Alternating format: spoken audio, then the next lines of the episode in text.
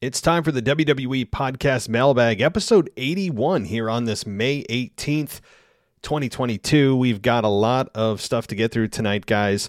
Not a crazy long show. I say that as famous last words. We'll see. Uh, but it is the middle of May. We're headed towards Hell in a Cell in just a few weeks. And you guys have some good questions. Obviously, a lot has gone on headlined by Sasha and Naomi, and you guys have some great stuff on that. So, this is the show for the listeners. We get to hear from you, and we're going to do that right after this.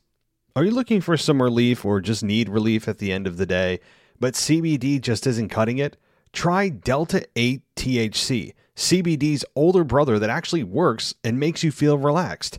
Delta Munchies is revolutionizing the way you consume cannabis by skipping the dispensary and shipping straight to your door. Derived from 100% American made hemp, and they come in a variety of products ranging from vapes, delicious gummies, tinctures, and more. So skip the line and find relief with Delta Munchies. Head to deltamunchies.com, that's deltamunchies.com, and use the code WWE20 for 20% off your order, guys. Head on over to deltamunchies.com and get 20% off your order by putting in the code WWE20, WWE20. This is WWE superstar Drew McIntyre, and you're listening to the WWE Podcast.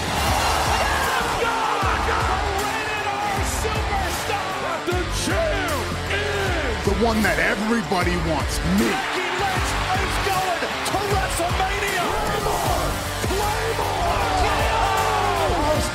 Says I just whipped your ass. This is my iron. You're gonna acknowledge me. Welcome to the WWE Podcast Mailbag, everybody. Let's uh, let's get into it. This is your show, and as I say, if you want the ads gone, there's a simple way to do it. Many of you have been taking me up on the offer to head on over to Patreon, and for just a dollar, of course, there's higher tiers that provide more benefits, but for just a dollar, you can get into the in the door. Just walk in and get hundreds of ad-free shows in the exclusive After Dark show and Discord lots of stuff for a dollar. I mean, it's it's nearly free, and I'd encourage you to do that. Do that at Patreon.com/slash WWE Podcast. You can also head on over to uh, Apple Podcasts and click that ad-free button. Ninety nine cents a month gets you ad-free everything. That's a and our website WWEPodcast.com. Use promo code Roman if you go VIP, and it gets you fifty percent off your first month. So, boy, lots of ways to go ad-free if you choose to do so. But let's jump into it let's jump into it because I know that you guys have a lot to say this week with uh, the crazy news about Naomi and Sasha Banks. Let's get into it. And I'm going to dive in and start with a new patron. Uh, I announced him a day or two ago, and it's the Grim Reefer. And uh, he writes in and he says, Roman, he has a champions review. So that, that's what the topic of this is a champions review. He says, Roman Reigns, the head of the table, Tribal Chief, Needle Mover is getting stale now for me. Don't get me wrong. I like Roman as a wrestler, but he needs to drop the belts soon. One to Drew, one to Cody. Hopefully, it will come soon. Well, I don't disagree with you that things are feeling a little stale with Roman. I would say he's taking a bit of a backseat to the Usos, which Anthony DeMarco and I covered on our State of WWE episode uh, this past week. But also, are they going to really split the championships considering that at WrestleMania, which was billed as the biggest WrestleMania match of all time that made everyone collectively say LOL, they billed that as a unification match. So, even though Roman is still carrying both belts, are they still treating it as one? Unify means to bring together. So, we'll see if they treat them separately when they did this back in the early 2000s, Jericho was the first undisputed champion. He carried both belts, the world title and the WWF title, for several months before they transitioned to the singular belt. I don't know if they're going to do the same thing here, but I don't know. I really don't know if they're going to treat this separately. I don't know. I would imagine for the time being, probably not. For the time being, they'll probably treat it as one, even though they are two separate belts. All right, let's continue on. Ronda, hopefully she is just holding the belt for Bayley to come back because she is awful. She she's not likable. She can't cut a promo. I mean, I, I don't know what else to say, brother. I mean, I, I've been I, I've been barking up that tree for quite some time about Ronda. I mean, I don't know what else to add. Bianca, meh. I've been tired of the swinging of the hair and the kiss my ass gimmick for a while now. Hopefully, she'll drop the belt to Ripley shortly.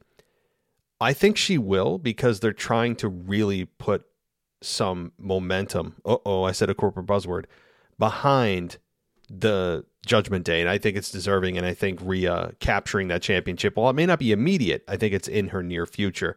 And I agree with Bianca; she hasn't had a whole lot to say lately. And her gimmick is I've said this before though, it's it's amazing.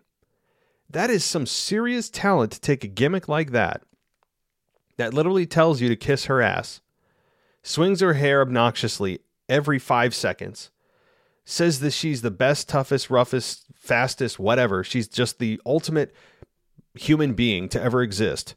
And yet somehow she's a babyface and it somehow works. It, it really takes some true talent there, doesn't it? You got to appreciate that in the same breath. I mean, the, the gimmick is screaming to be heel. So Bianca at some point I think will turn heel. Do I think it's going to be this year? I don't know. I mean, I, I would argue get all the get all the money you can, squeeze it all out of the babyface character for Bianca, and maybe in 2023 start to dip your toe into maybe at WrestleMania turn Bianca heel. All right, Let's see, Ricochet. He's been doing a better job than Shinsuke, but they need to start putting the Intercontinental on pay per views. Yeah, I mean, that's what happens. A lot of belts in WWE right now, a lot of them, which is sad to say. I shouldn't say a lot. I mean, there's always, there's always a select two or three that you get the belt, get whatever belt that is, whatever championship it is, and then you just go to oblivion. It, it's like you you just somehow acquired Harry Potter's cloak and you just go invisible. Women's tag titles, which may be abolished, and hopefully they are. Uh, we've got the U.S. title that some sometimes gets forgotten. The Intercontinental Championship. I mean, somebody should do. Somebody should open up a criminal investigation on what they've done with the Inter- with the Intercontinental Championship in terms of neglect. There's got to be some kind of law on the books that's akin to child abuse or child neglect when they, when it comes to the Intercontinental Championship, it's it's a damn crime. Even though Ricochet is getting a little more time, you know, it's not it's not even who they've put it on. It's what they've done with it. It's the championship itself that's the problem. That WWE's made the problem, and even the women's championship at one point. I remember Asuka being women's champion for like six months, a couple uh, last year, two years ago, and she was forgotten. I mean, it's amazing how that happens sometimes. So, uh, theory, ha, huh, this guy's going too far. Natural heel yeah, look, Austin Theory or Theory is growing on me. I have to say, and growing on me in a way that that WWE wants him to grow on me, meaning he's feels like he belongs. You want to see him somebody beat his ass. And that's money in my mind. I mean, that's that's ultimately what you always want is to to emote is to create the emotion that you're trying to create. And I think it's working with him. Usos I feel the same way about them as I do Roman. Stale needs to drop the belts, preferably not to RK Bro. SmackDown needs new tag teams. Yeah, well, who? Right? I mean, you got the Viking Raiders, but they've been on NXT. Who who's exactly going to be that team? Alpha Academy? They're on Raw, but not that it matters because there's no such thing as a brand split anymore. I mean, re- like I don't know. Somebody name a team. I know you want new, but who? That's the thing. Plus, WWE really values that bloodline story. So I don't know if there had to be somebody special. Um, RK Bro seems the way of giving stars a break is to tangle them up in a with in, in a chair. Yeah, um, yeah, that's a, that that is definitely a way. Certainly, when when you tangle somebody up in a chair and you injure them, yes, that is. Let's see here, but you could do a splitting up shortly Riddle and he has transformed to a top contender over the past few months. He needs to go on a singles run, a solid one, with Orton as his friend. A split doesn't mean they have to be rivals. Yeah, I think that's a good point to bring up because we're all just waiting for the other shoe to drop with this team.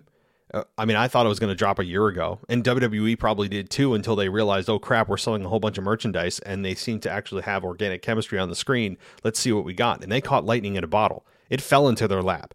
Let's be real. WWE had no intention of keeping these two together this long. It was not by design. It was a happy accident, and these happen. They don't happen often, but when they happen, you take advantage. And WWE did, and they should. But you're right. That is a third option. What if not? What if ne- neither turns on the other, and it's just one is supporting the other in their singles career? It's possible. But aren't you leaving money on the table though? I mean, you've built these two so well, and Randy's actually called him his friend, which you know that's going to come back in a video package if Randy turns on Riddle, or even if Riddle turns on Randy, you could use that line where Randy said, I'm going to use the F word. He's my friend, right? That's the emotional part, one of the emotional parts of that video package that inevitably is going to happen when one turns on the other, I think. But you're right, but isn't that the more the, mo- the most boring path? You know, that's kind of the most anticlimactic path because you're leaving money on the table, not just with a, a, an emotional rivalry, but with in ring. I mean, they could have a really good match or series of matches together.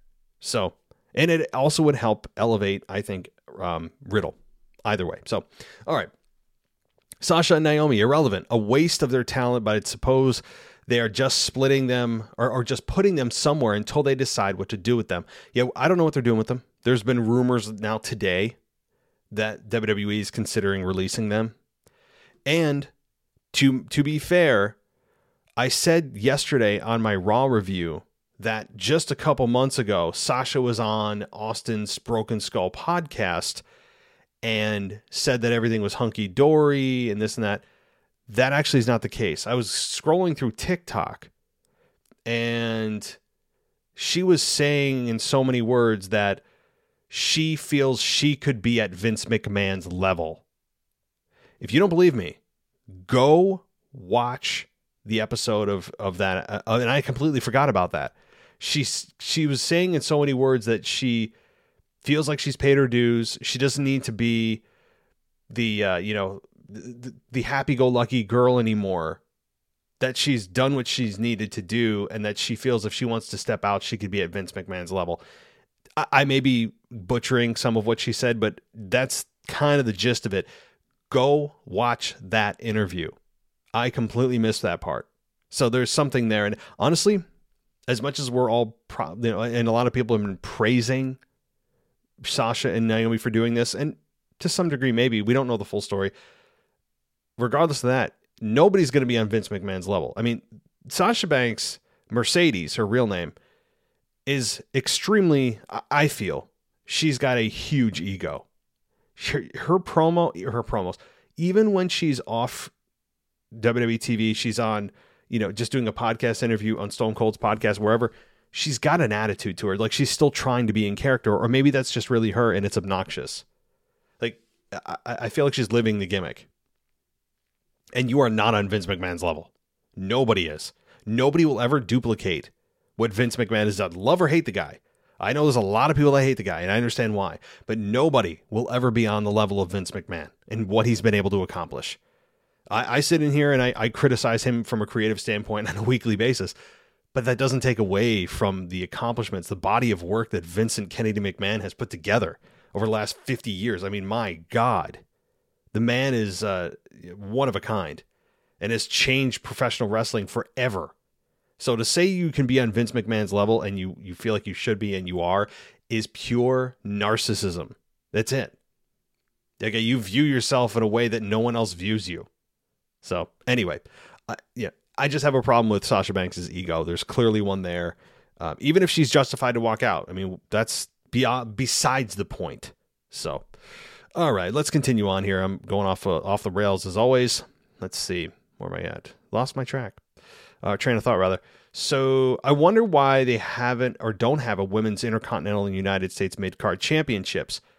Yeah, uh, well here's the here's the they can't even manage the tag team uh, titles for the the women. How do you think they're going to do with an additional two titles? Plus, you add more championships. Not only do all the other values of all the other championships get lost, but you also by adding more championships, never will have a program that doesn't have a title involved in it. We've been complaining that the women's division is always about the belt, always about the belt, always about the belt, uh, always about the championship. And yeah, if you add more championships to the division, the women's division as a whole, then every single thing that ever's ever done in every match is going to always be about a championship. You'll never have a grudge match or anything. It's going to either be about those mid card titles or the uh, the top women's championship, or hell, maybe uh, maybe we even have Ronda Rousey create the SmackDown Championship title. Ugh, what a total no. So anyway, yeah, that's the other thing is, and plus, I don't think they have enough women they don't have enough women to warrant additional titles to be put into the mix. They have to bring back like 10 divas of yesteryear, wheel them out of the, out of the nursing home, and, you know, put them into the ring every single Royal Rumble just to fill the ring with 30 women. You don't believe me? Go look at the past few Rumbles. How many nostalgia acts come back just to fulfill the 30 mark? Yeah. So all right. Anyway, 24 7 title. Just give it to R-Truth. Well, yeah, I mean, give it to him and then have him bury it. Just, just literally and figuratively put it in the grave. I, I think uh, Memphis Mark would, I definitely think, I don't think I know, he would echo that sentiment. And by the way, he's going to be our co host on this week's Week in Review. So stay tuned for that. He'll be returning to the show after several months. It's been too long.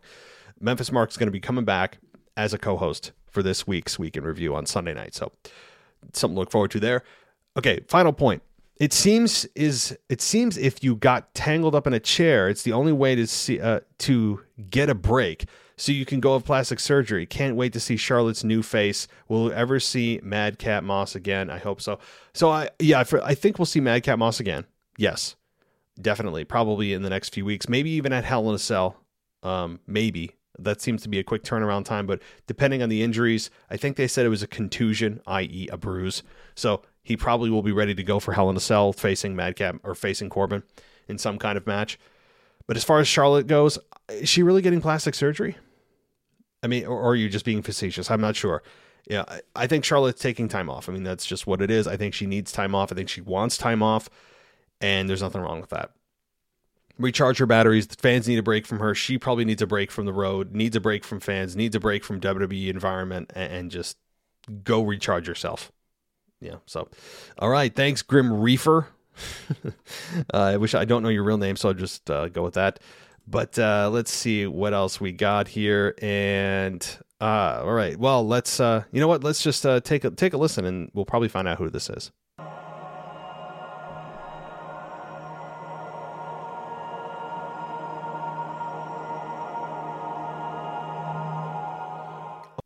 Right. Well, guys, first of all, that is Mr. Dennis McGinley. And and I have to say that music, I probably said this last week.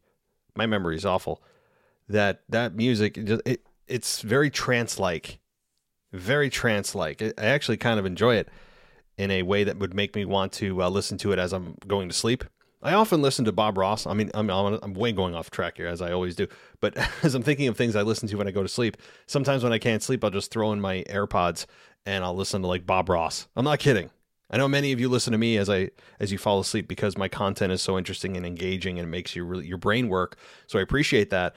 But I mean, I, I really do. I listen to Bob Ross or you know, I, I don't know. There's other channels too, like Honest Guys. Honest Guys on YouTube are really good. But um, anyway, way off topic. Let's continue with Mr. Dennis McGinley. He says, "Hey, Matt, this is your uh, he, this is your none other than the heel of the show." Mr. Dennis McGinley. So last week I told you I'm getting a group of five members of the Patreon together. It's going to be called their oh gosh, my English and pronunciation's bad here. Here we go. Somebody's gonna have to help me with this. I need I need some kind of speech pathologist or something. The Pentaverate faction? Oh boy. Yeah, this is embarrassing. It's spelled P E N T a V E R A T E. Pen Pentaverati faction. Not a good start here, guys. You'd imagine that uh, you know any other podcast host would edit this out so they don't sound stupid. Yeah, not me. My shame level is at a zero.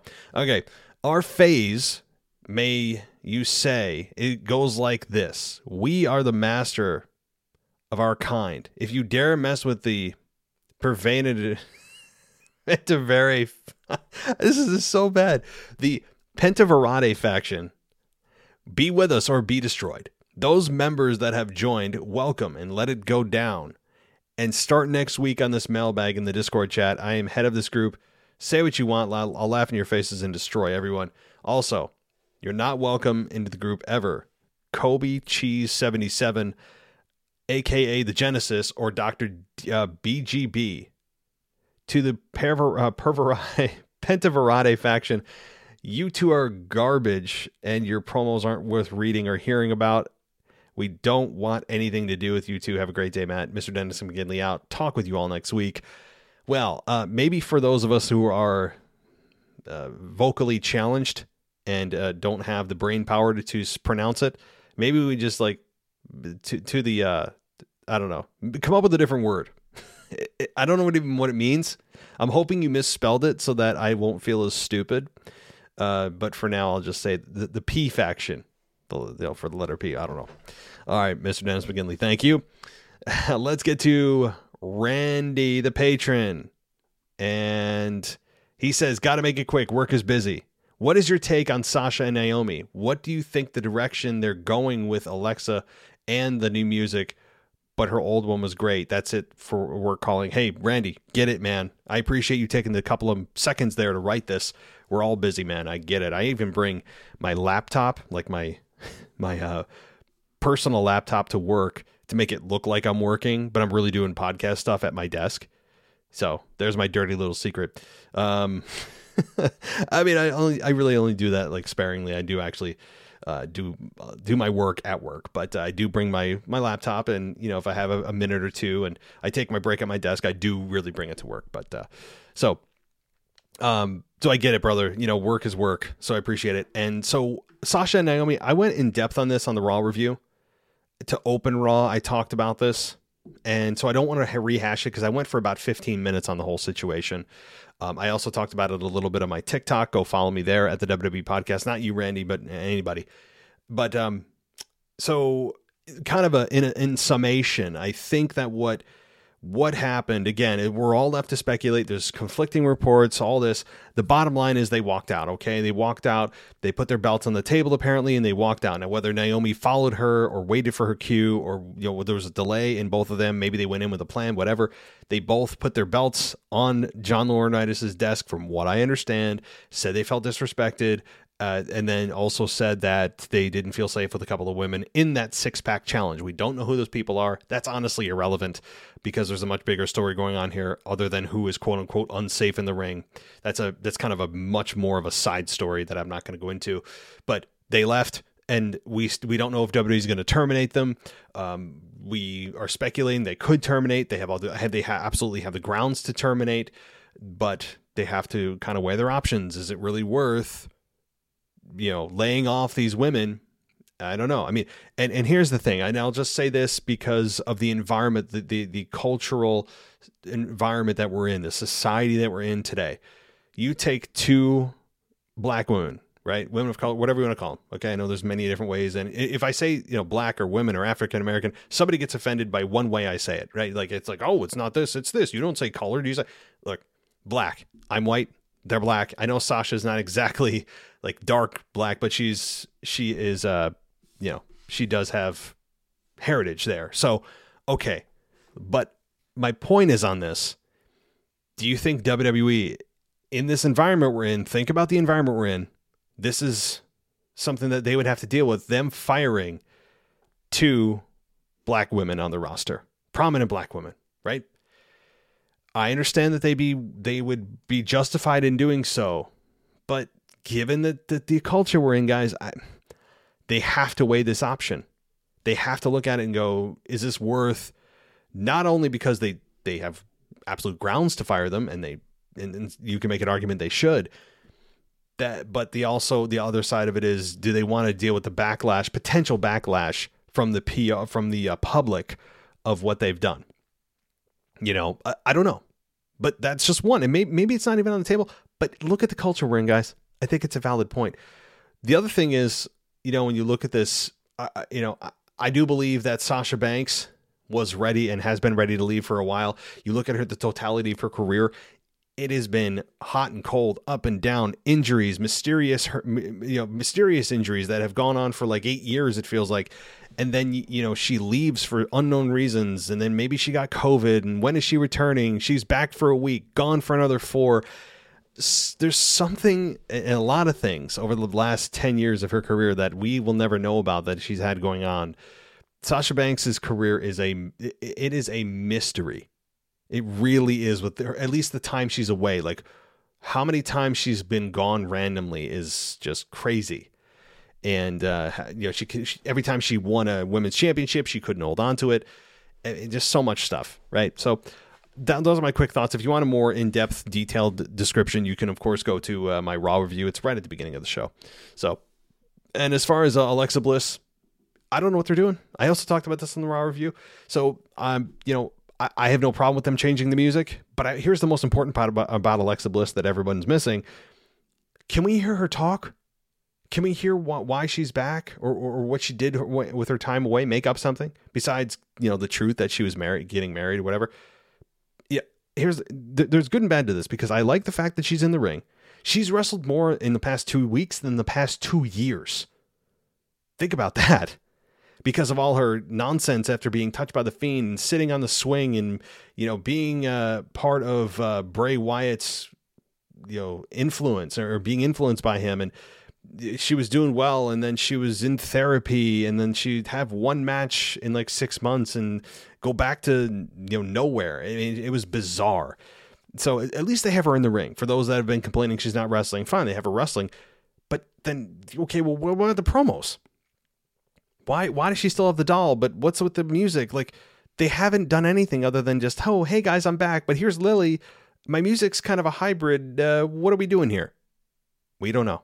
Put her on the mic, give her direction. I think they haven't because they don't know. The second that they put her on the mic, they're going to have to have already determined what they're going to do with Alexa because she has to, to have something to say of substance that would cue fans into, hey, this is my mission statement. This is where I want to go. This is where I've been. And I don't think they have those answers, which is why she's not talking. But it's a big, big gaping hole right now for me, glaring. It's, it's right there. It's like, can we hear from her? So to me, that's more important than her music, is uh, her talking right now. Randy, thank you. Get back to work, buddy. Uh, let's see here. I I don't know if we have any other patrons, so I'm gonna I'm gonna check one more time. Some sometimes you guys send it to me outside of the Patreon internal mail system, so I don't want to miss it. I'll let me take a look. Up and lo and behold, yes, we have Grace. So Grace writes in, and Grace, I know you have two emails, so I'll I'll read them both. But uh, she says, "Hey Matt, I'm sure you and everyone listening is aware of this Monday night's backstage issues with Sasha and Naomi walking out. There are so many odd things going on with this. I don't believe it's a work, but I find it odd there has been a statement there are uh, that there has been a statement about it made from WWE because Vince usually likes to cover any backstage drama pretty quick. But with that being said, maybe reports went out about it and they had no choice. Sounds like there are two sides to this, and we've only heard one of those sides. I wouldn't be worried about either of the women leaving or being fired from WWE because though you would assume Vince knows how big they both are to the company and to the fans, they really are. I mean, especially Naomi, who as of late has been on a roll. I mean, Naomi's Naomi actually surprises me a little bit more than Sasha, even though Sasha's a bigger name, because Naomi, for the first time in her career, it feels like she's been you know the, the most relevant she's ever been. I know she was women's champion going into WrestleMania 33 in Orlando. I get that.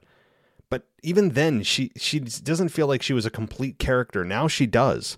And she had one of her best match, if not the best match of her career with Charlotte Flair a few months ago that you could have made an argument would have and would have and should have put her in the main event with Ronda and Charlotte, and you would have a triple threat. They didn't do that, but you could have made a case, and she has proven she can go. But you're right. I mean, um, I mean, will I be surprised if either woman is either decides to quit themselves or they're late or, or they're fired by WWE? No, I wouldn't be too concerned about where they're going to land either because boy, AEW is wide open if they want to go that road both of them would immediately be signed. And boy, does the women's division in AEW need help anyway. So, yeah, I'm not worried about them. I mean, honestly, as far as work and uh, you know, being in the uh, being in the uh, the soup line for homeless people is not probably where they're going to end up, right? Like they're not going to need food stamps.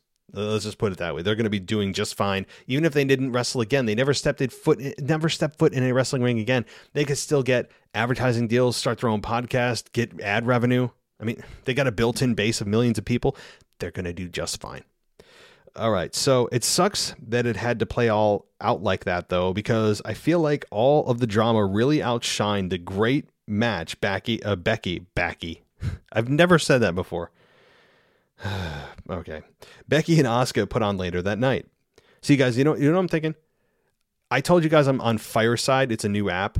Uh, I, well, maybe it's not new. I just have discovered it lately. I'm on Fireside and Twitch at the WWE Podcast. And the reason I'm telling you that is because as I'm thinking about this, I almost went live tonight. And I may start doing that for my shows that I record, even though they're pre recorded. I may still record them live, and you'll see all the goof ups with me live. So I get to embarrass myself, not just from an audio perspective, but also visually. So that's going to be fun. But seriously, guys, follow me on Twitch if you are on Twitch at the WWE Podcast. I'd appreciate it. Okay. Sorry, uh, sorry, Grace. I put a, a a shameless plug in the middle of your email. I'm just a total jerk tonight. So yes, so Becky and Asuka put on a good, ma- a great match later that night, and yes, it did kind of outshine that and and overshadowed it. It was impressive what they did with how quick the plans changed, and I don't think it was appreciated as much as it should have been because of all the drama. Yeah, that's unfortunate. It's the unfortunate side effect that we were overlooking. It's a good point to bring up. Is like they had a really good match, and yet what is everyone talking about, right? Everyone's talking about the walkout. They're not talking about the really good match that Becky and Asuka put on. That's a damn shame. That's collateral damage. It, not much you can do about that. Even if you bring attention to it, people are going to say, "Oh yeah, they did have a good match, right?" And think about it for two seconds, and then they're going to go back to, "Whoa, wait. So what's the latest with uh, the walkout drama?" Right? It's human nature. Okay, uh, let's see. The promo Cody cut was great, and the aggression he put into the into was slightly heelish. And no, I don't think he's turning heel, but it made me super excited for this Hell in a Cell match.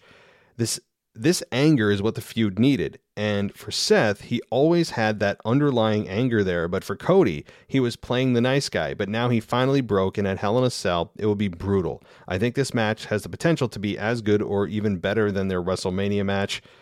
So I agree, but here's the thing. I, I know, and I've been wanting that too, but it's nice to see a program evolve in a natural way where everything is not just 100 miles an hour right off the bat. Everyone hates everybody. Oh my God, I would kill your family if it meant I could beat you, right? That, I mean, not to that extreme, but you get the gist, gist of it, right?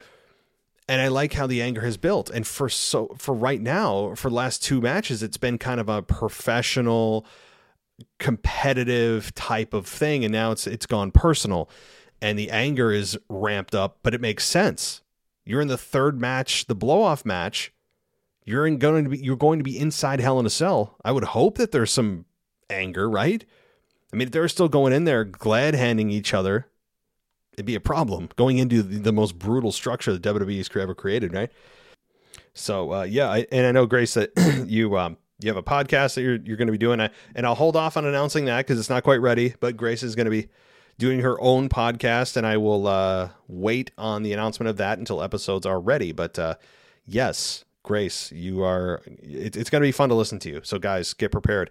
It's nice to see and hear female voices in pro wrestling. I have to say. I mean, I, I know Ashley has her own podcast called the Kick Ash Podcast, and she's doing great. And I encourage you go subscribe, by the way, to the Kick Ash Podcast, K I K A S H.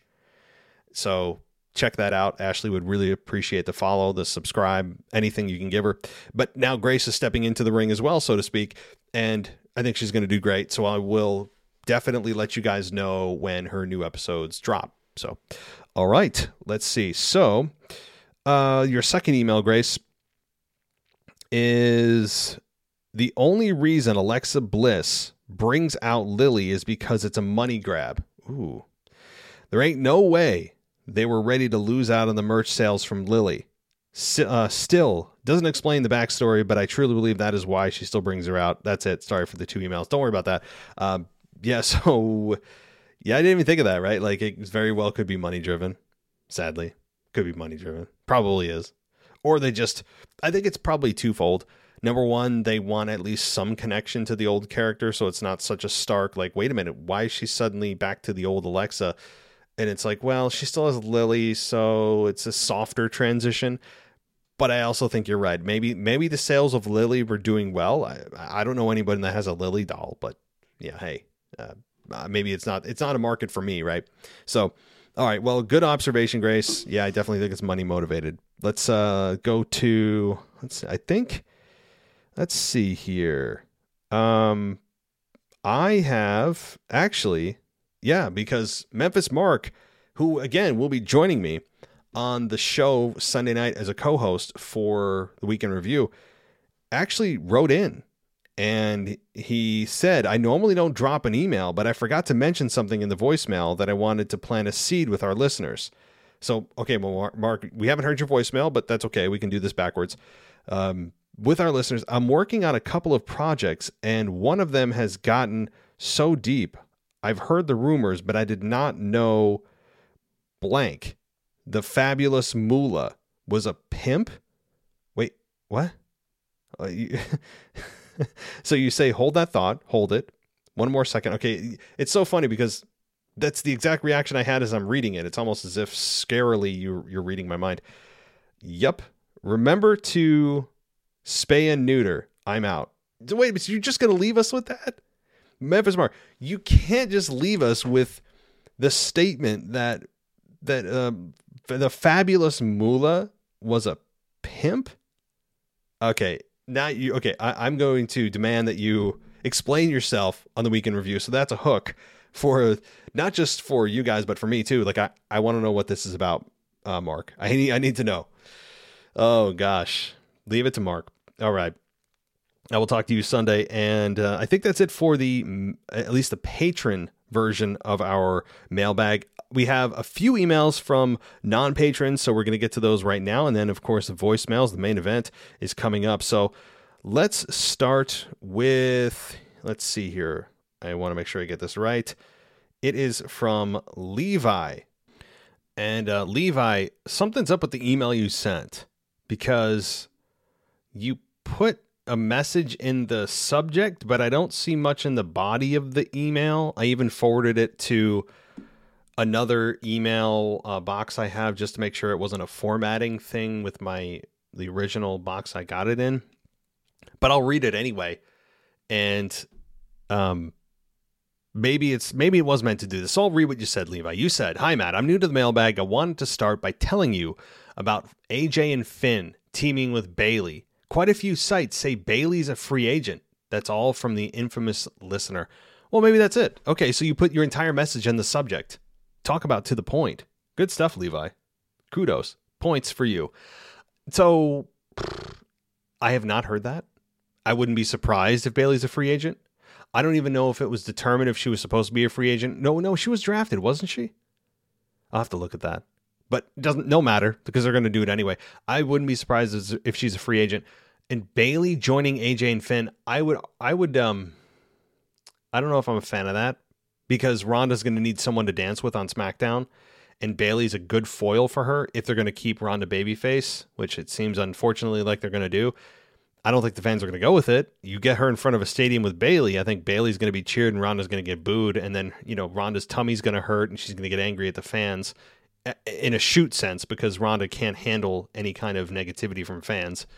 Um, I, I, think her, you know, anyway, but I, have not heard that. I would, I would really, it's a cool concept until you take, you know, a few moments to think about it and you're like, well, wouldn't that kind of water down Bayley's return and giving her her own spotlight instead of kind of being a, the, just, you know, the, the, the Rhea Ripley counterpart? You know what I mean? So all right. Well, uh, thanks, Levi, for throwing everything in the subject. Awesome stuff. Let's get to, uh, let's see here. Bryson.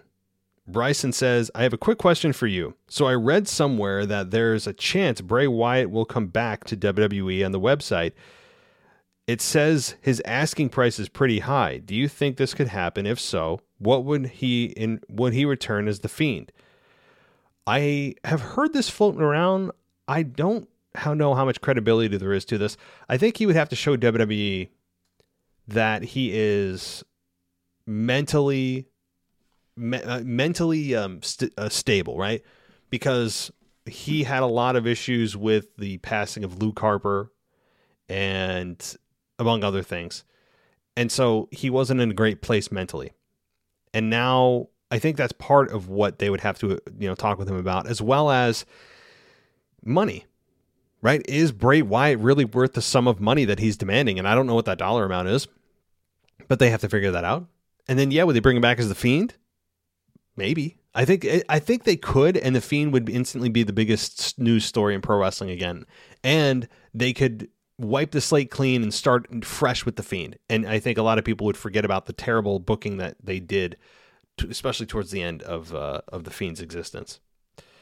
Let's see here. One more thing. I know you gave up on the Dwayne and Roman a while back. I also read another website that at a live event, Roman broke character and hinted at him and The Rock. So, yeah. Um, I mean, it's not that I've given up on it actually happening. I think it's going to happen, but I don't. If it's going to happen, it's WrestleMania 39, right? I, I don't think there's there's any other place that it could. And I'm reading your link, or I clicked the link you sent, and I don't. Uh, here, here we go. It was in London. Here, let's see what he says. The Rock can get it to.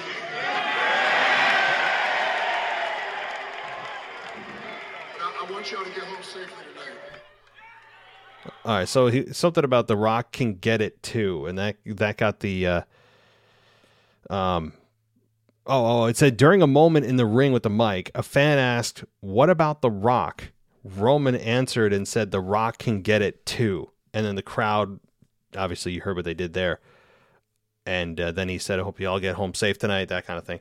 So, hmm, yeah, I mean, everyone knows it's going to happen. I, I haven't given up on the idea of it happening just not right away. I kept, you know, for a while I was on a streak of like, oh, it could happen here. Oh, the golden egg is something with The Rock, all this and that with Survivor. I've really been talking about it from Survivor Series up through Mania, and it was just like I was getting embarrassed every time I thought, you know, oh, he's going to turn return at the Rumble, and it's just so. What I meant is I'm giving up on it until it's WrestleMania season again. That's why. That's what I really should have clarified. So all right, that is uh, that's it from Bryson. Thank you so much, buddy. And let's see here. Um, how many more do we have? I think we have two more, two more emails, and then it's voicemail time. So this is from Jacob. A few things. First, the way that Raw opened this week felt like they were trying for a combat sport feel. The way the announcers were standing in front of the cage to promo for the match, I liked it. Something new for them. They should have definitely they should definitely continue for a big match intro. Totally agree. I said the same thing. Great stuff. I love the way that they they were standing there. Just just little production things like that. It's amazing, right? Second, Reigns and Rock at WrestleMania for the championship will not happen. Only one of those can happen. Either Reigns defends the title at Mania or Reigns faces Rock at WrestleMania. The Rock would have to either win Money in the Bank or the Royal Rumble to face Reigns as champion, and I don't see either of those happening, and nor would I want them to happen. On any scenario of the Rock and Roman happening, I don't care if it's at a house show that it happens.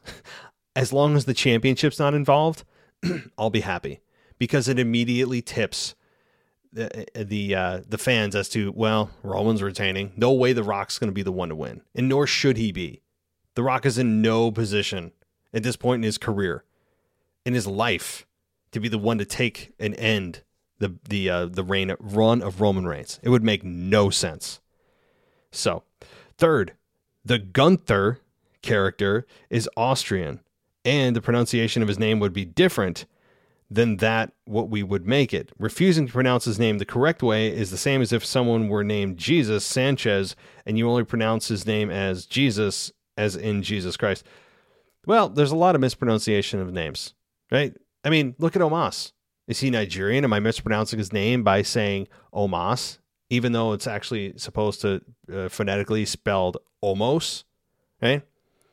I mean, the, to me, even though it's even if somebody from Austria, a language expert from Austria, sat down at my desk and said, You are pronouncing this wrong. This is offensive.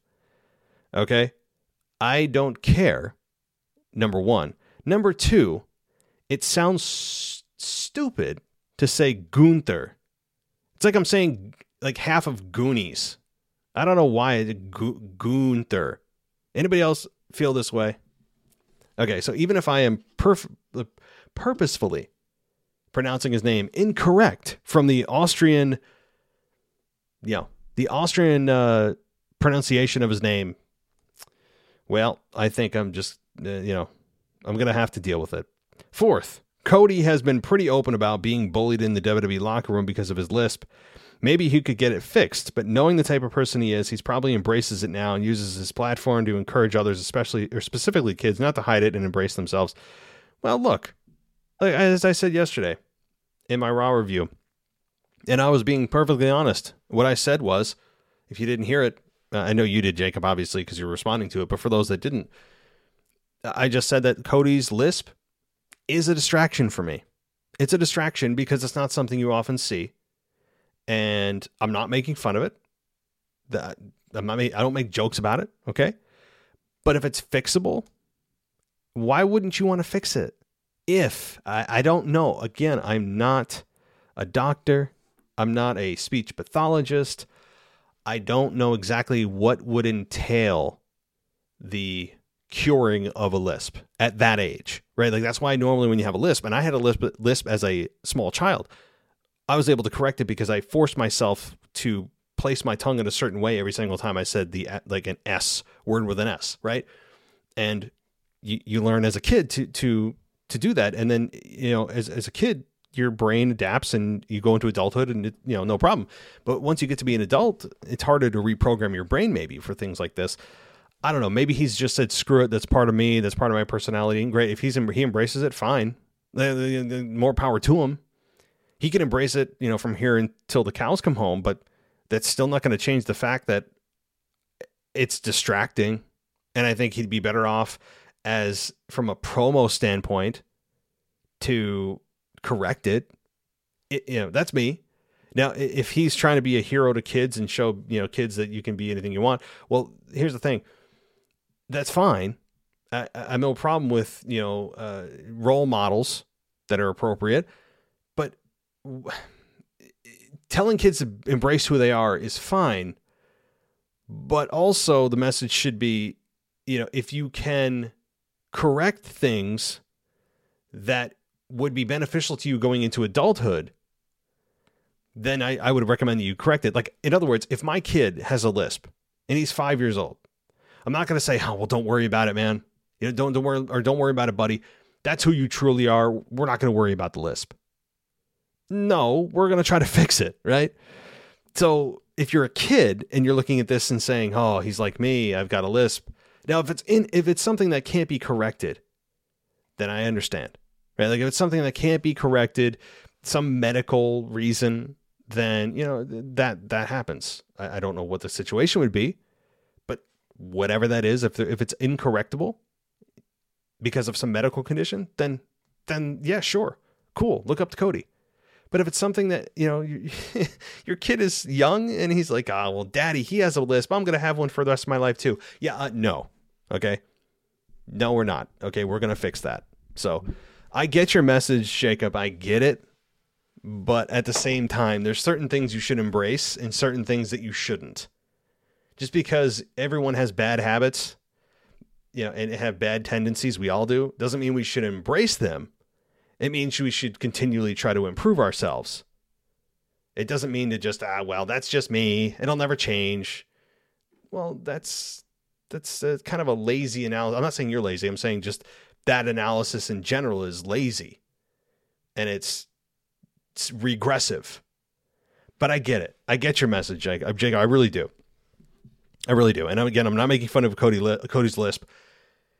It's and for forever will be. And you know that there's a, I think there's a large majority of people that would agree with me that are probably thinking the same thing that it's just distracting. And if there are people seriously bullying him in the lo- in the locker room, like, let's grow up, right? I mean, come on, grow up. I don't know if that's true, but let's let's you know let's grow up if that's true as far as the people who are actually doing that.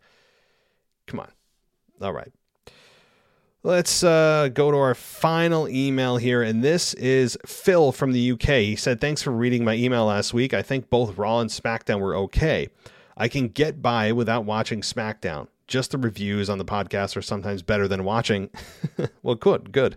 Um, regarding the brand split, I have heard that Fox were telling WWE to stop taking their stars to Raw because they want them exclusively on their brand and not on another. Why tune into Fox to see someone when you can see them on another network? Doesn't matter to me as as both Raw and SmackDown are the same on the same channel.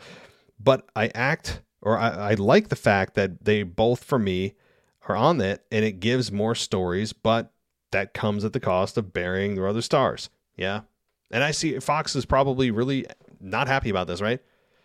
Because it, it, it takes away from the exclusivity of the stars that were meant to be just on Fox. Kind of, I mean, yeah, I agree. But as far as fans go, I mean, we don't give a damn, right? I mean, most people don't care. Most people like, oh, cool, Roman's on Raw and SmackDown now. Oh, wait, the Usos are on Raw? Why? Eh, who cares? They're on Raw, right? I mean, I care because I'm, I'm a, I, I like rule following in WWE. But all right, let's go. Uh, let's see. What other matches do you see for the next pay per view? With Roman reportedly not on this show, I can see the tag match being in the main event again. Do, you, do they put Ronda in the cell with someone? But who? I can't see them doing the tag match in the cell. Just no need. Only to keep Roman out, and it's not. And if he's not there, then no point. Well, so Roman reportedly is not having a match on the show. That doesn't mean he's not going to be there, right? There's a difference. Now, do I think Roman's going to interfere on Friday's tag title unification match? Yes, and we're going to get a schmaz finish, which will lead to the real match that happens at Hell in a Cell between the Usos and RK Bro. I would say it should be in the cell. We've been building to this match for like two months now. A lot of animosity there. I would not put Ronda in the cell with somebody that she's never faced before. What, what are they going to put her? Who are they going to put her in the cell with? Again, the cell should be exclusive for, for, for, rivalries that are worth it. And the only rivalry on SmackDown that seems to be worth it right now is the tag title unification match. Name another program going on right now that is deserving of it. There are always two matches there, and I think they will still fulfill the two match obligation for the cell. We've already got Cody and Seth. The only other one that makes sense is the tag title unification match. I understand that people want women in the cell, but how does that work exactly? Tell me if they just do it to do it that's a bad job out of WWE. I'm sorry. The the the, the mystique of the cell is all but dead because of how many times that we've seen Hell in a Cell matches. But if you're gonna still try to, I guess, uh, salvage anything that's left of the mystique of the cell, the respect for the cell, then make it matches that are the most qualified to be in it. And nothing Ronda's doing is qualified right now. Charlotte's out. Raquel Rodriguez faced her last week. She has no opponent. What are they going to do? Put her in a cell with somebody for a two week program? Come on. You know? So, as far as other matches go, hmm. Yeah, I mean, um, I, I obviously see Becky Lynch, Asuka, Bianca, and some kind of triple threat for the Raw Women's Championship. Uh, probably Gunther, if you're being you know, if, if you're from Austria, there you go. But if you're from the United States, you want to say Gunther, there you go. It's Gunther because that's how you would pronounce it in the English language. But hey, um, I would say Gunther versus Drew Gulak and Omos versus Bobby Lashley. That there's another one. Right. So, all right. Also, with this walkout that happened on Raw, I thought it was very weird that WWE actually mentioned them leaving on the show and then then a statement after. If this is real, is the position of WWE to keep in house and say nothing, but to even have Becky mention them or mentioned, she says, uh, hold on, this sentence is uh, a little screwy for my brain. Um, so I'll reread that. Is the position of WWE to keep it in house and say nothing, but to even have Becky mention she said or she say them leave is a bit weird. Uh, oh, I know what you mean. So saying that Becky said that both Sasha and Naomi left is a bit weird and it's unconventional, but I appreciate it because I appreciate the truth rather than them coming up with a schmaz reason.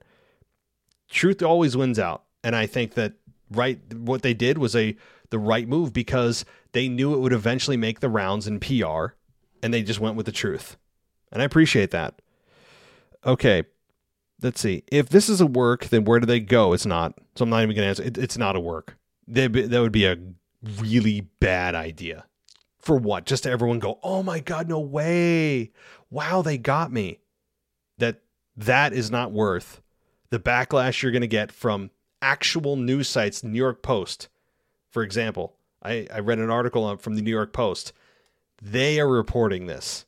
You, uh, the New York Post, they, they're not a pro wrestling outlet, right? So, I mean, major news sites, major news outlets are covering this. They're not going to want to be caught up in a pro wrestling storyline. So, it'd be really bad. So, it's not a work. Definitely not a work. Uh, suspend them and uh, okay. So wait a minute. Um, is it a work to finally get rid of the belts altogether? Suspend them and it gets them off TV for a while, then bring them back. Maybe have a triple threat and even have a Naomi challenge for the title at SummerSlam. After that stint with Charlotte, she deserves to be on a another shot on a bigger stage. Remember, Naomi is married to Jimmy Uso, so I'm sure he would have a lot to say. Well, again, I don't think it's a work. I think it's real. And yeah, I mean, Jimmy eh, is Jimmy. Yeah, I think it's Jimmy. So that's another part that I didn't consider. Right. And that's a part WWE has to consider. If they fire them, well, then what does Jimmy think about that? He's involved in the biggest storyline WWE's had in, you know, many years. That's another factor. Where do you think they go from here with Hell in a Cell coming up? What matches will they have? Do they finally have the U.S. and Intercontinental titles defended at a pay per view? You mean a premium live event there, Phil? Uh, I can't remember the last time we saw a feud and title defense on a pay per view. Well, yeah, again, um, I don't either. And I think that they have put the mid card titles on the back burner for far too long. And it's actually a bad time, an especially bad time to do that because with Roman not being on TV as much and him having the top two championships that have merged into one apparently, you would imagine this is a great time to bring forward those mid card titles and showcase them. But unfortunately, yeah, it's just it's business as usual. Let's see. Uh, thanks again. Love the show. Love how it's a mixed bag. Most shows are all negative um, and constantly put the business down. Love the opinions and appreciate the time and little and effort you put into it, as well as looking after a young family. I know the feeling. I have a two. I have two under four. Oh my god, Phil. So you know the pain. Like right now, my eyes are half closed, and I have to get up at five thirty in the morning tomorrow. So you, I mean, I don't need to explain. Anybody that has young kids knows. But um, thanks for the appreciation. And yeah, I mean, there are a lot of shows that are negative. Even this one, uh, you know, admittedly at times gets a little bit too negative. I get too negative at times. I think uh, for whatever reason, I gravitate to that. Just I see a show and I write down all the things I didn't like about it. But I'm making a more conscious effort to really think about the things I liked and think about the things that really bring me to pro wrestling and things that I can talk about that balance out those bad things. So I appreciate that. All right. That does conclude, everybody, the mailbag mail portion of the show. We do have several voicemails that we're going to get to. Let's see. Um, my gosh, I'm scared to see how many we have. I haven't looked yet. I know we've got like a, a decent amount. Yep, we do have a decent amount. so uh, I am going to uh, start with these voicemails, and then, uh, of course, after the voicemails, we'll close things out. So uh, here we go. Who's up first? Hello, everyone. You guessed it. Two times European champion, the French guy, Alex here. Hope everyone's okay and uh, just wanted to once again, as an obvious statement, the pebble, where are you? You will say, of course, the referee counted too fast.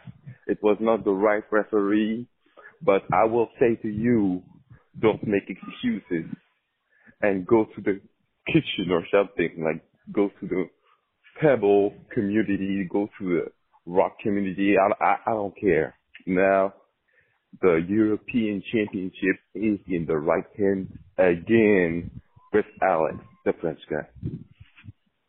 This out of the way, I just wanted to, like, I will know that in this, uh, week's episode, everyone will talk about this, but now Reigns is officially a part-timer, and this proves once again that making every every egg in one basket is not the right choice. And I don't know where WWE made this. Now you have like two championships and uh maybe one defending in three months. I don't understand the concept. Like really, they they need to find something quick. Otherwise, uh a lot of people, including myself, will not like watch the product anymore. Even if it's super cool right now in some storylines, championships are really very important. Uh, that's all for me for this week. Everyone, bye and celebrate your two times European champion. Bye guys. Alex, how you doing, buddy? Well, I mean, again, I've I've covered a lot of Roman Reigns here, so I'll, I'll try to be a bit brief on this and just say that look, yeah, I mean, he is a part timer now, and I'm not mad about that. not mad about it. I think a lot of us were getting Roman Reigns overload, and him going to a part time schedule, more of a Brock Lesnar esque type of schedule, is going to benefit not just Roman mentally and physically, but also the fans who I think got a little bit overdone with Roman Reigns, Roman Reigns, Roman Reigns. And when he's there, it'll feel special. Now, how they're going to defend those belts, it hasn't been decided, hasn't been determined. I said, if you know, uh, earlier in the show that while he's carrying two belts, they're still saying it's the undisputed Universal Championship, the undisputed WWE Universal Championship, whatever it is, and that would tell me that it's a singular championship represented by two separate pieces of material, two separate belts. But I still don't, and I'm not convinced that they're going to defend them as a singular championship. And I think it may be defended separately and go just back on their word of it being a unified championship just so that Raw has one. I hope they do. Honestly, I mean, if that's if that's what we have to go through, and they have to just backtrack on their WrestleMania outcome, I don't care. I'll I, that I will have no problem with that. But yeah, it's gonna be interesting when he defends the belt against Drew McIntyre, which reportedly the first match they're gonna have is in I think July second for Money in the Bank, which is at Allegiant Stadium. So there you go. Thank you, Alex. Let's get to the next one.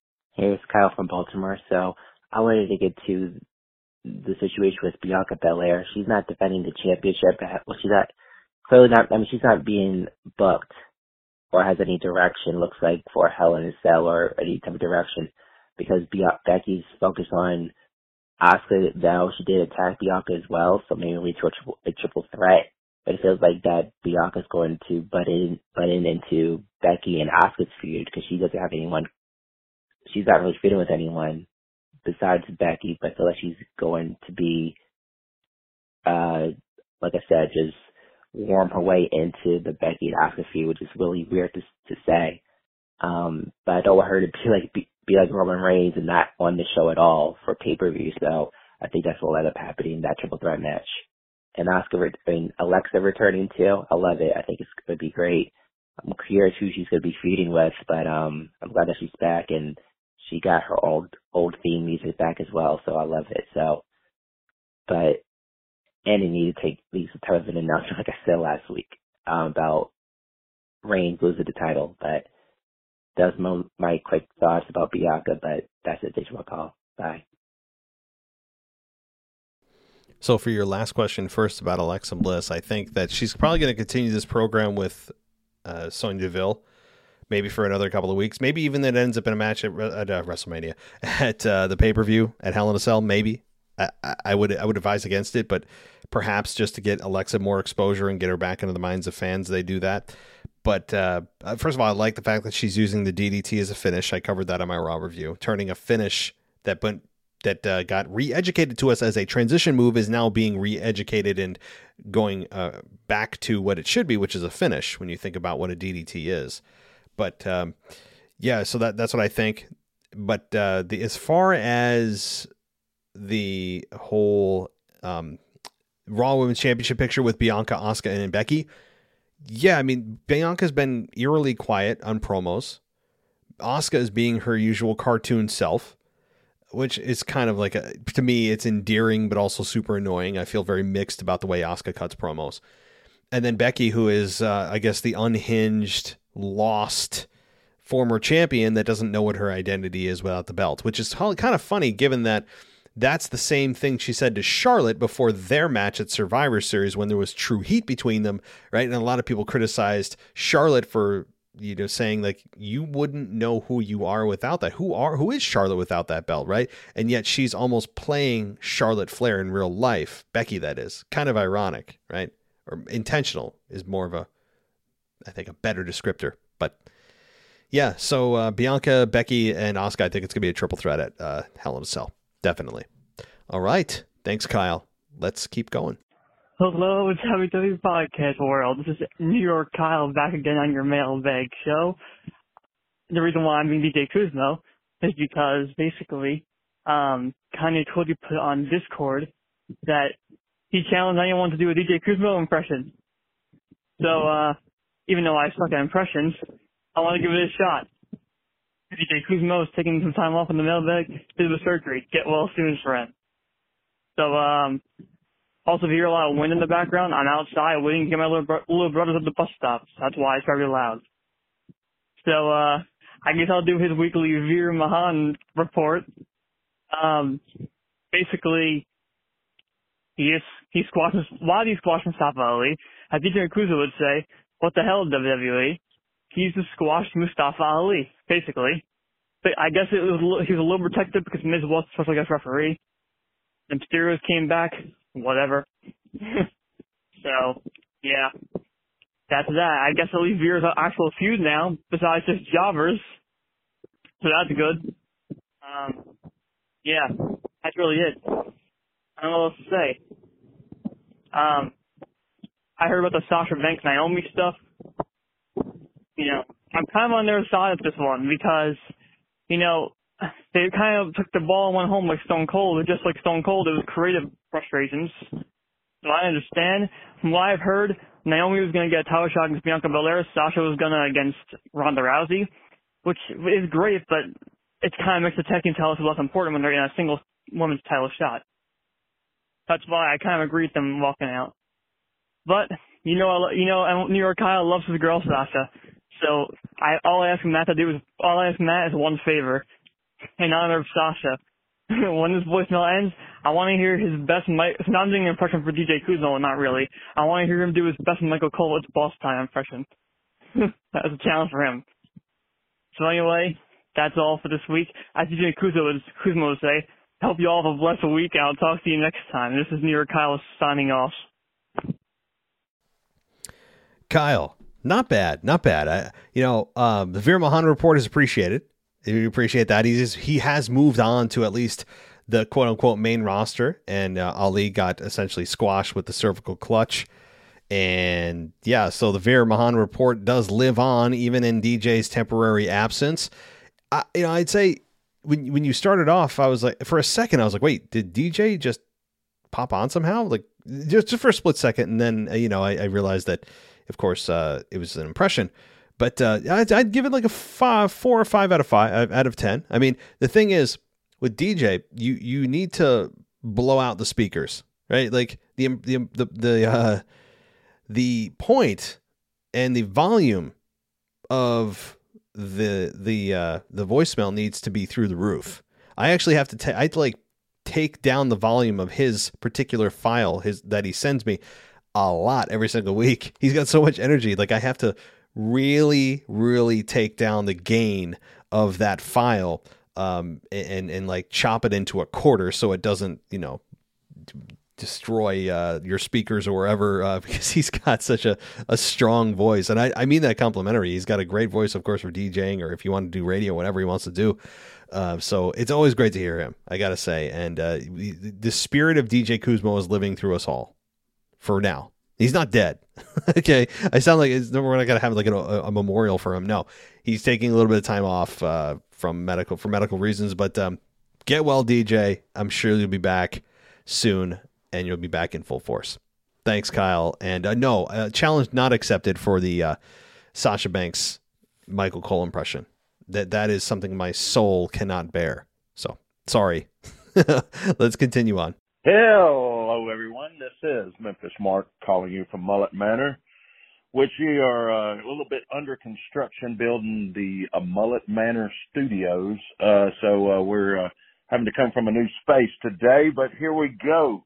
Uh, did anybody notice they're starting to go back to the original way when Vince was doing the announcing back in the in the 90s and the early 2000s, even where they were standing out in front at the start of the match. It's kind of changing the format up a little bit. Just uh, just something new I noticed, and uh, a little funny thing I thought that uh, right before Cody uh, came out, uh, I mean, as they're getting ready to cue his music, as the panner uh, or the camera pans away, there's an AEW sign. it's uh, just coincidence uh, that that has to uh, happen when uh, when Cody's there, and uh, the Omos fight uh, Omos and, uh, and Bobby. Um, I don't know if some people can understand what it's like to run around that ring, throw each other off of it, do all of this crazy stuff, but you know that you have to stay away from this one certain area. And if you, you can't touch it, and I always hark back to the old Tupelo concessions fight back in the in the day, one of the best fights ever. If you haven't seen it, please go back and look it up on YouTube. The Tupelo concessions fight, Jerry Lawler was involved. The whole premise of that fight was most people didn't know that the promoters told them they didn't care what they tore up in that concession stand, didn't give a damn. Do not touch the popcorn machine. And if you go back and look at that, you can see that everybody's treating that like it's hot and uh, you, most people can't tell that or even know that that's going on. But anyway, going back to the match, to to work that match, to go around and know that you where you've got to throw him to get the uh, most camera angle, the most effect, everything like that. That's not an easy feat. Not an easy feat at all. Anyway, guys, we're going to make this short and sweet. I hope everyone's having a great, great week. Uh, and remember, spay and neuter because I'm out. All right. Well, Memphis Mark joins us from an audio perspective here on the show. And uh, beyond spaying and neutering our pets, which is an important thing to do, he points out uh, something that most of us don't think about and take for granted, and that is when there is a a, uh, a fixed spot in the ring, or in, on in this cage on the steel cage, or in this instance the steel cage, one of the sides. To remember to not do that is a it is It's something that you can easily forget as kind of a reflex in the ring, right? Where you're you bounce off the side of the cage to do something and you, you go, oh crap, right? Like you you just hit the spot you're not supposed to hit, right? It's something that is easily just lost in your brain when you go out there, and uh, it takes true focus and two professionals to do that. And you know what? I, would consider Omos a professional. You know, he may not be Hall of Fame worthy yet, but for his size, as I've said, Omos is doing his as good or even better than I could have ever expected him to do at this point in this stage. So, but you're right. It's a it's a it's it's something that is challenging. It's it's something that again most people don't even think about. It's just uh it, it's you don't. And I did not see the AEW sign. I'm going to have to go back and watch that now. And I have not seen that concession stand brawl. I was actually uh, just looking it up on YouTube as you were talking about it. And Jerry the King Lawler uh, did talk about it.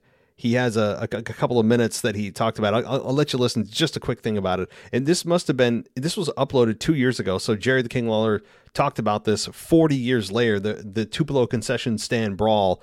So uh, here here's a little bit of what Jerry the King Lawler had to say about uh, the Tupelo concession stand brawl. I, am not going to play everything, but I, I want you and, and everybody else just a quick clip of it the concession stand, all four of them bleeding. I always look back and say, hey, that was the start of hardcore extreme wrestling. They've tried to duplicate it since, but you can't duplicate it. It's been 40 years since tag team partners, superstar Bill Dundee and Jerry the King Lawler took their match with Larry Latham and Wayne Farris outside of the squared circle and into a concession stand at the old Tupelo Sports Arena. All it takes is one Google search of the Tupelo concession stand brawl to uncover a litany of YouTube videos and articles about the brawl. The King offers his theory on why this match still resonates today. The reason that people still talk about it 40 years later is the same reason they still talk about me and Andy Kaufman. Because it was it was the first time anything like that had ever been done in wrestling anywhere. Memphis wrestling historians will tell you the concession stand brawl was born of desperation. Memphis promoter Jerry Jarrett was struggling at the gate and hemorrhaging talent. Jarrett knew this stunt would generate buzz for his struggling promotion. 40 years later, Bill Dundee, a wrestler's wrestler, won't give away any trade secrets. Before the match started, you had no idea you were going to end up. No idea we was going to do that. Even when we go over there, we didn't know what we was going to do. It wasn't like. All right. Well, so that is uh there's a little bit of a I guess a recap of that. Not not that I ever expected to talk about the Tupelo concession stand brawl, but there it is. And if you guys haven't seen it, definitely you know, YouTube it. I, I, I know that it was 1979, but man, still it holds up after all these years. Test of time, something special, man. So thank you, Memphis, Mark, and we will be talking to you Sunday, man. So uh, let's get to our next voicemail. Hey, it's uh, Reggie from Arkansas, and uh, sorry about last week. I was really in a rush. I really wanted to meet that three-minute deadline, but uh, Matt, to continue on what we were talking about from last week, I completely agree with you. If they do decide to do Rock Roman at WrestleMania 39, the title does not need to be involved. I don't know how they're going to get there with Roman wanting to take time off. And with all these big shows in between, I don't know how they're going to do that, but in true WWE fashion, they'll figure something out. They'll pull something out of their butt. But to continue on about this week's, uh, well, last night's show, Raw, um, I thought it was kind of a little silly how, you know, they started off with the steel cage match and I knew something big was going to happen at the end, and it finally dawned on me whenever Omos had Bobby Lashley picked up. I told my fiance that, hey, they're about to do a spot that happened in about 2006, 2007. I don't know if many of y'all can remember, but it was something sort of similar to as to what happened last night with Bobby going through the cell. I believe that was against Umaga leading up to the hair versus hair, million air versus millionaire with Trump and Vince at I believe WrestleMania 23. But I also wanted to say it was kind of silly how Bobby just popped up just out of the middle of nowhere after being slammed through and was dancing and around and stuff. I just thought that was kind of silly. But to continue with my predictions, I feel like I don't know if they're going to break up RK Bro and have Riddle go after Roman or vice versa with Randy. It's a, it's really a toss up between those two and what's going to happen.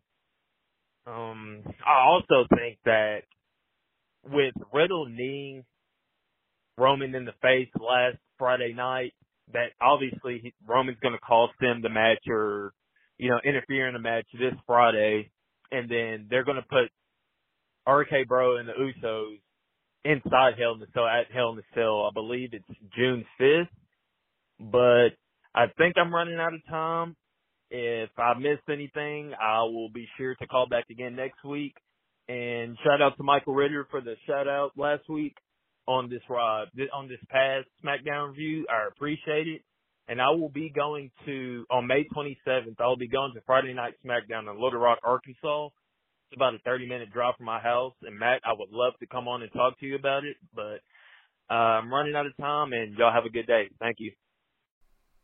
Hey, buddy. Well, thanks for calling in. And you know, if you're if you're attending SmackDown, you'll definitely let me know. We'll we'll talk about coming on for a you know a review or or something like that. And uh, because I always love when people go in person and you can you can talk about things you don't see and hear that you don't that you get at home, right? So yeah, definitely uh, shoot me an email at uh, mailbag at, or actually no, my real WWE podcast at gmail.com. That's probably the best one. You could email me at mailbag at wwepodcast.com. Either one. But yeah, let's uh let's talk, connect. Maybe we can set something up. And yeah, it's funny you mentioned that spot with uh, Bobby and um, Umaga and all that that happened earlier. It actually happened, I think, with Roman and Brock at a uh, a Saudi event a few years ago when they were in their uh, loop of constant title matches. I think that I'm fairly sure it happened there too. Um, yeah, so it's not the first time. And I remember actually rewatching the Brock and Roman steel cage match for the I think it was the WWE title at the time, and or I don't know one of their top belts. And when Brock got put through the steel cage, the side. I, it was the same side, by the way. I remember seeing twist ties fly off. They were like little twist ties that they had kept it together with. And, like the slow mo, you could see the twist ties spinning. There were several of them that were just holding the the uh, steel cage together. That was kind of funny. But um, yeah, I mean, I know what you're saying. It was kind of silly that he just popped back up. He did get up a little bit too soon, but I actually think he wasn't supposed to just lay there anyway. I think he was supposed to get shot out and then take a bump after he got you know thrown out of the ring. Unfortunately, he he landed like a you know it was a, a California King mattress. And so he he knew he had to get off to win the match. Otherwise, the longer he lays there, the dumber that that Omos looks because he realizes, wait, he's out of the cage. Why am I not doing anything? I'm just standing here. He was in a weird spot, and I think Bobby did the best he could with it. I know what you're saying. He popped up way too quick, but the alternative is just you know Omos standing there and going, uh well, I could win the match here. Why am I not winning the match? so I get it. But uh, thanks so much for your comments, and uh, let's continue. Hey man, this is Justin from Maryland. I just had a, uh, I just had a couple of topics I want to discuss. Hoping y'all run out of time because I got a lot of things I want to say. So first, I want to speak on the uh, Sasha and the Naomi situation. So I love both stars. Uh, fun fact: Sasha Banks. I know it's not her real name. My last name is Banks also. So that's like one of the first one of the reasons I love her. She's good in the ring, good promo, all that. Um, so I read that uh something about that they were upset because Naomi was was scheduled to win that match. She was supposed to pin Sasha or something like that. And you know they were upset, and I agree because you're the tag champions. Why are you in a six six pack challenge for the Raw tag titles, and why is one of your champions winning? You're supposed to be, you know, trying to find opponents for your title. So I definitely agree with them. It makes sense. I mean, you have SmackDown superstars coming on Raw all the time, so they could have easily put in some SmackDown stars in that match. I understand not putting Liv Morgan and Rhea because you know they're in the program already, but that didn't even make sense. So when I read that, I was surprised and I was like, okay, that makes sense. You know, because they feel disrespected, like they won the tag titles and they're not even defending them. So that's all to say on that. Um, what are your thoughts on uh apparently Roman's not to be on the Hell in a Cell card? I kind of I kind of figured that because you know they're trying to have the uh, the unification match probably main event or the Cody and uh Seth match. So who do you think he'll face at Money in the Bank? I guess it's going to be Shinsuke because they're still, you know, pushing that whole um, storyline because he had a promo and then he was uh, interacting with Sami on SmackDown. So I think they'll probably go with uh, Shinsuke. They'll probably have some kind of battle royal or something, and then Shinsuke will probably win, and they'll probably hold off Drew for uh, for SummerSlam. Um, want to talk uh talk about Asuka and and that Lynch match. Um, I thought we were gonna get a DQ because I thought that they wanted to do a three way, but I guess not. And I was hoping that the ref would uh would uh, reverse decision because Asuka used the mist. I don't see how that's not a uh, DQ, but hey, Asuka versus Bianca. Um, I think Becky's probably going to call the DQ, and then we'll get that three way of Money in the Bank. So that should be fun. And next, uh, this might be the last the last thing. Uh, RK Bro and the Usos definitely going to get a uh, DQ on. Hey, Justin. Hope all's well with you too, and uh, let's get into your points. So Sasha and Naomi, I mean, everybody as expected is is chiming in on this, and it seems to be the consensus that most people are agreeing with Sasha and Naomi and what they did to walk out. And again, we're getting a small piece of the story that's also only one side of the story. So we're in total, we are getting a very small piece of what exactly is going on.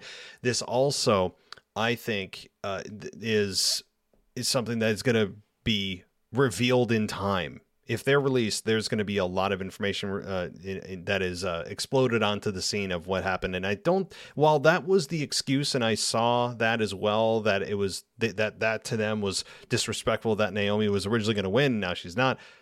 There has to be more to it, right? Like they they wouldn't just walk out because of that decision in and of itself. That to maybe that to them was the last straw, but there was a whole lot of crap before that that I'm sure they had problems with. That uh, that to them was the last straw. But who faces Roman at Hell in a Cell? The answer: nobody. From what I understand, Roman is not going to be or compete at Hell in a Cell. He's going to have his uh, first title defense against Drew McIntyre at Allegiant Stadium at Money in the Bank July 2nd. So that's that. that and, I, and I do believe that. So I have to say, I'm not sad about it, but at the same time, I'm very curious as to how they're going to actually defend the belts separately, whatever. We've speculated about that too. So thanks, Justin. Good stuff as always. And uh, I will talk to you next week. Hey, man, it's Justin from Maryland again. Um, I just wanted to touch on something real quick. You might not play this voicemail or the first one, but either one is cool. I just want to touch on something real quick that I've been thinking about. What are your thoughts on the Intercontinental Championship? Because it's seemingly been just thrown to the wayside. I saw that it hasn't even been defended on a uh, PLE in about a year.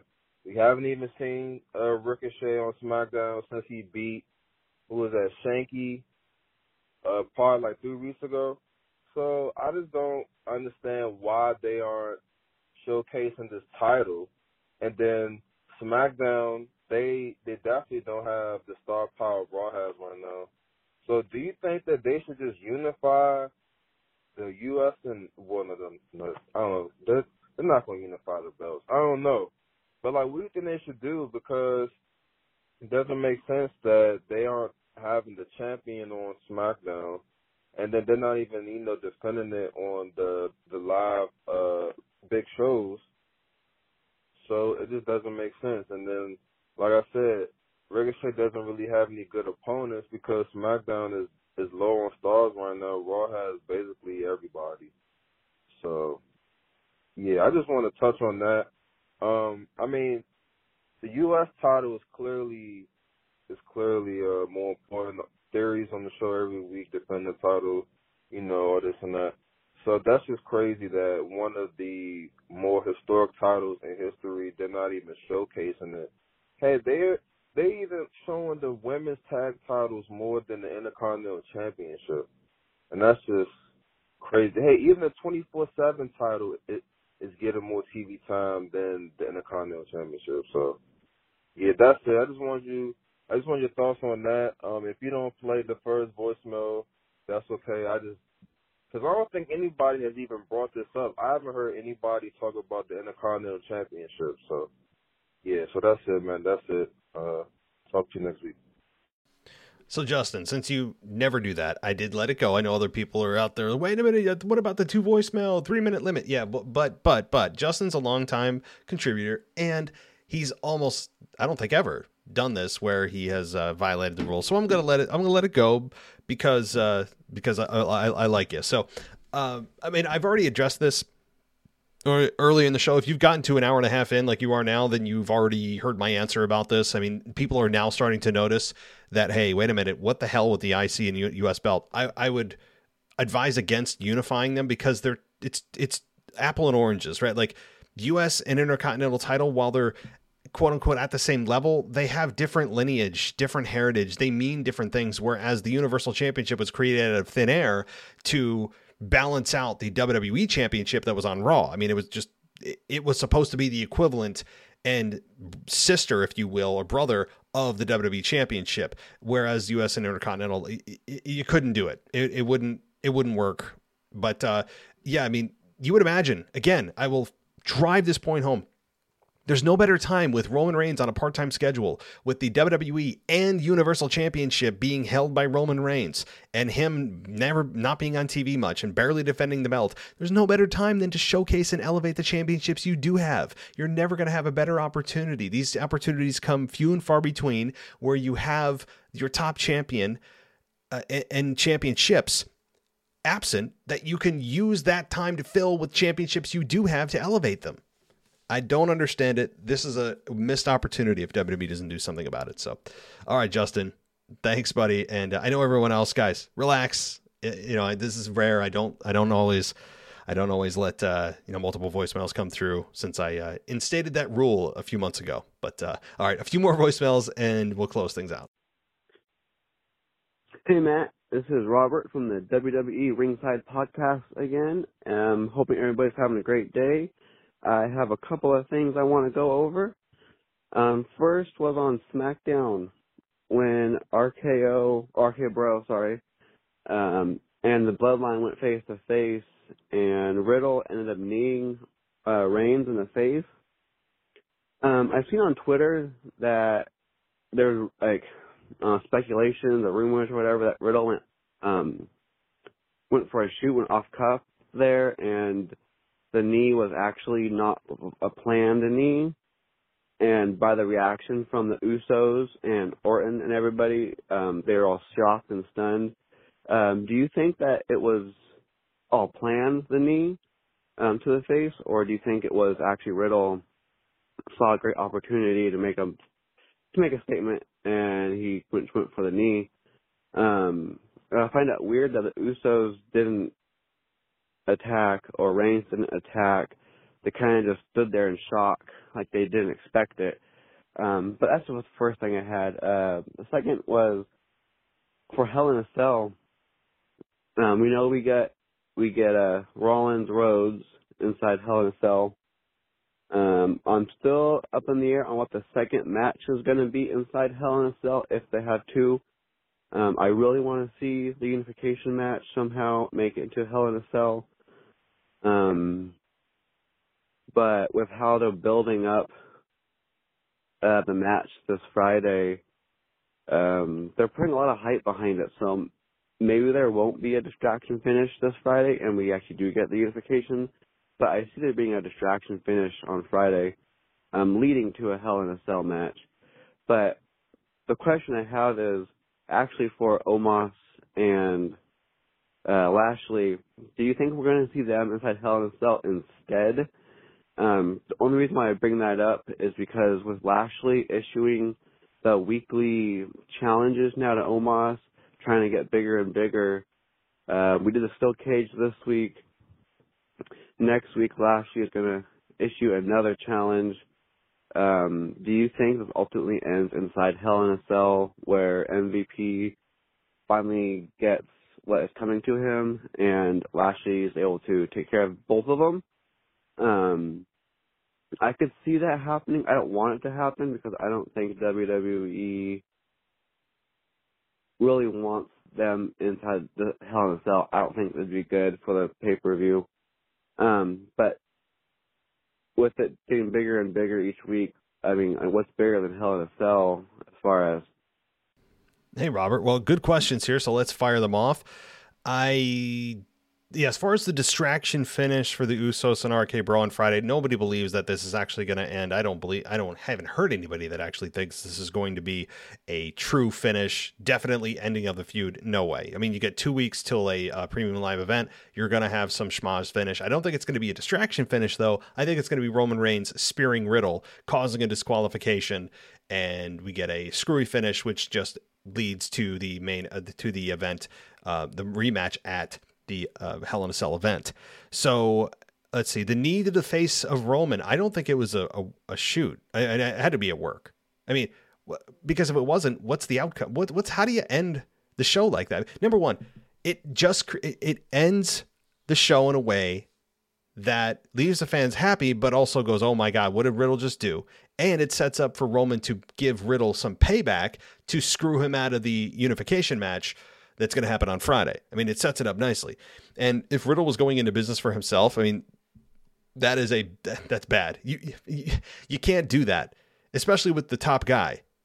Doesn't work. It would be a very it would be career suicide. No way that that's a, a work, or rather a shoot. It, it's real. It's real. Um, as as far as like storyline, like it was supposed to happen. I I don't mean Riddle went into business for himself. Like it was planned. That's what I mean. Uh, who should go in the cell? I mean, you make a strong case for Omos and Lashley, given that the they they had their first match, second match, third match was inside of the steel cage, and then logically the next step is put a roof on the cage, put them in the cell, And Lashley's going to have another challenge that's already been promoted. So there's definitely a case to be made for Lashley and Omos inside the cell. And you know what? I think they'd have a good match.